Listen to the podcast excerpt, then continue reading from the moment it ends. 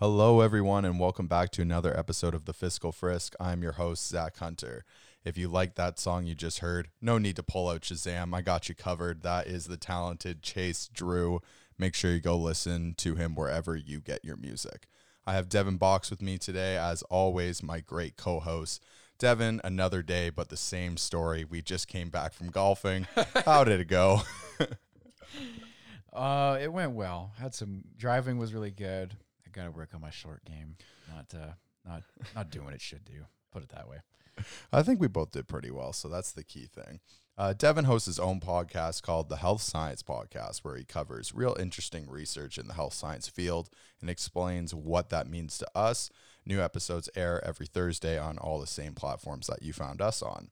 Welcome to the Fiscal Frisk. We are a podcast dedicated to taking literature relating to business and finance, frisking it down with the end goal to make it understandable for all you guys and Devin. Devin is not an expert in this field and definitely not on the topic today. So he will be here to ask questions when needed and seek clarifications on behalf of you guys. Because chances are, if Devin has a question, you guys probably have the same questions. I'm just I'm just saying secretly I'm an expert. Everything I've told you has just been the opposite. now on to today's topic. Devin, do you know what season it is?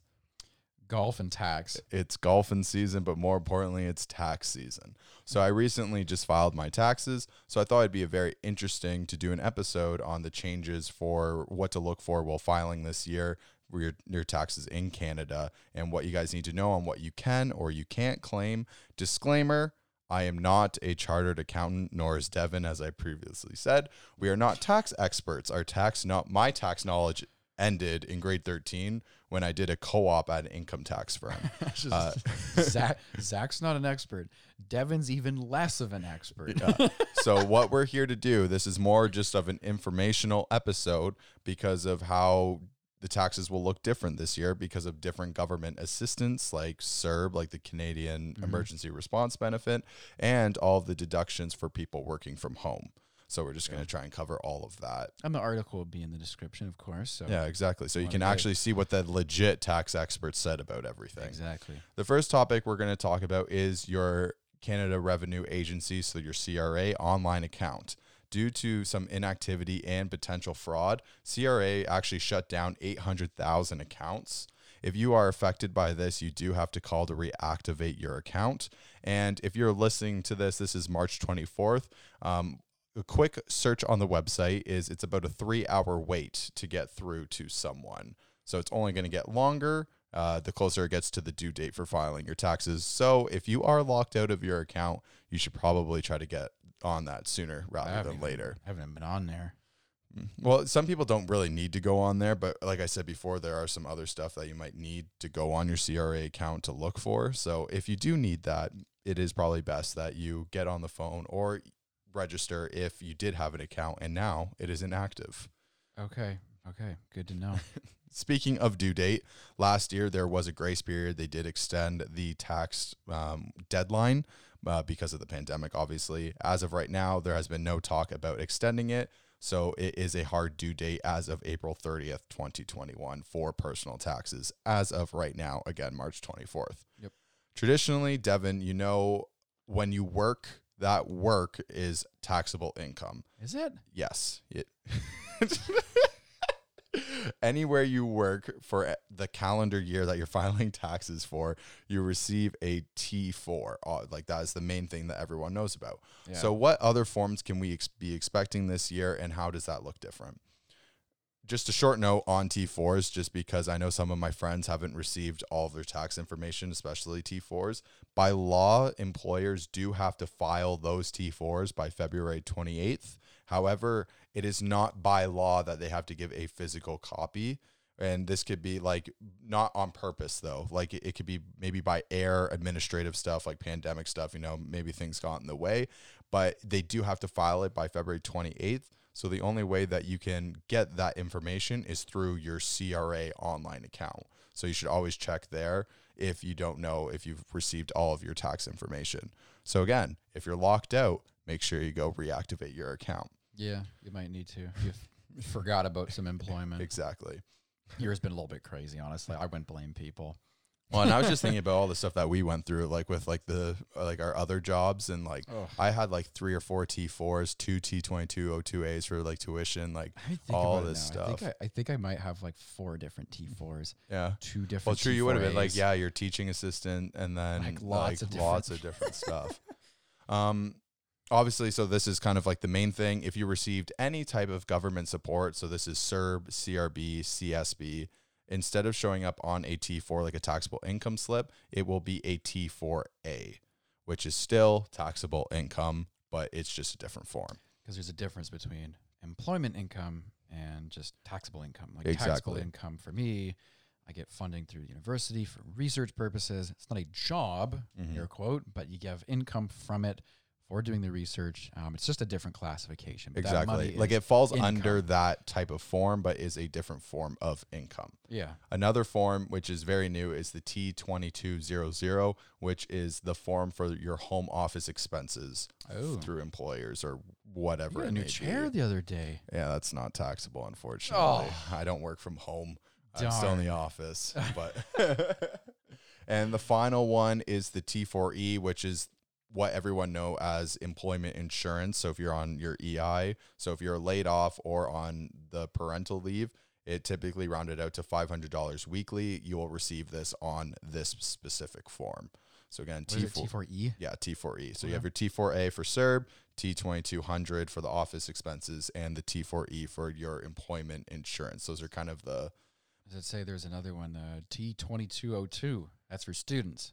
We talk about that later, Later? about like the tuition stuff. But yes, Yep. a T2202 is another one. A is your tuition credits, which again, you have your personal exemption of what you can't pay tax on. Don't quote me on this. It's usually around eleven to thirteen thousand dollars, like on your first of that income that you make. It's Yeah. not taxable.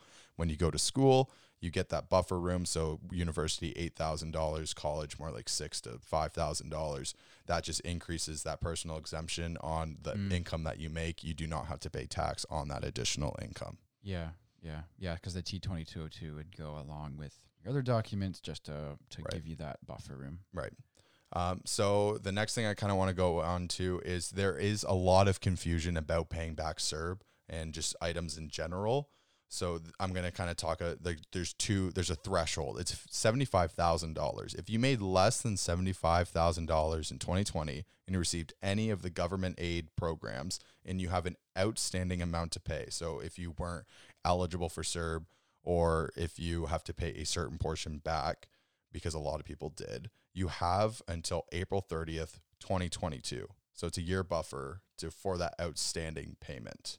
Mm. But if you made over that $75,000 thresh mark and you had outstanding amounts owed from the government programs, you do not qualify for that program if you're laid off or not. And you do have to pay that back within a way closer time. I don't know what the exact time frame, but you do not have that year buffer. Mm. Yeah, because I think some people honestly, they they they applied for it by accident. Not by accident. Obviously, they need it, but like, I I, uh, I seen something there that the Canadian government sneaky changed like a word when it came to the income, and it was gross income or net income. I Right. can't remember the exact switch, but there were a lot of people that signed up for it, knew that they were eligible. Um, and then the government basically said, no, it has to be, you know, it can't be after expenses. It has to be whatever. Right. Um, and then a lot of people suddenly didn't qualify for it, and they didn't actually notify everyone of that change. Yeah. So there were people that might have collected it, um, unfortunately, not really knowing that until they got an angry letter saying, "Hey, you Mhm. didn't qualify." Yeah, exactly. Or the people who didn't know that it was actually taxable income, so they spent said all of two thousand dollars instead of maybe putting a small portion away because they know that they'd have to pay it back or whatever it may be, right? So again, under seventy five thousand, if you do have that outstanding amount, you do have that year leeway. If it's over seventy five thousand, regardless of the situation, if you have outstanding amounts, you do have to pay that off. I'm pretty sure it is a month time, but again, don't quote me on that. Now we are going to move on to what you can and can't write off from working from home. Uh, the first thing is property tax. So the basic answer is no, but there is some weird rules if you earn commission. Don't really know what that is. I'm just going to leave it at that. If you earn commission, there is a chance that you can write off part of your property tax, but you're on your own. Can you ex- commission from home? like, how would you be earning? Uh, I don't know. I'd probably refrain from commenting because it'd be some like way that people are earning commission that I didn't think of. Yeah, no, I like I'm trying to I was I because I was trying to come up with an example too. Like I was thinking like mortgages. Like if you're like a mortgage broker and you're working from home because do our like mortgage. technically like you know if a realtor refers you, you do get a commission from that if Yeah, you uh, work yeah, for like true. a security. So maybe that, but like other than that, I had no idea. So Okay. So for you mortgage brokers, that's all the only Yeah, thing I might be come you. from. Shout Yeah. out to you guys and girls. you can write off part of your property tax.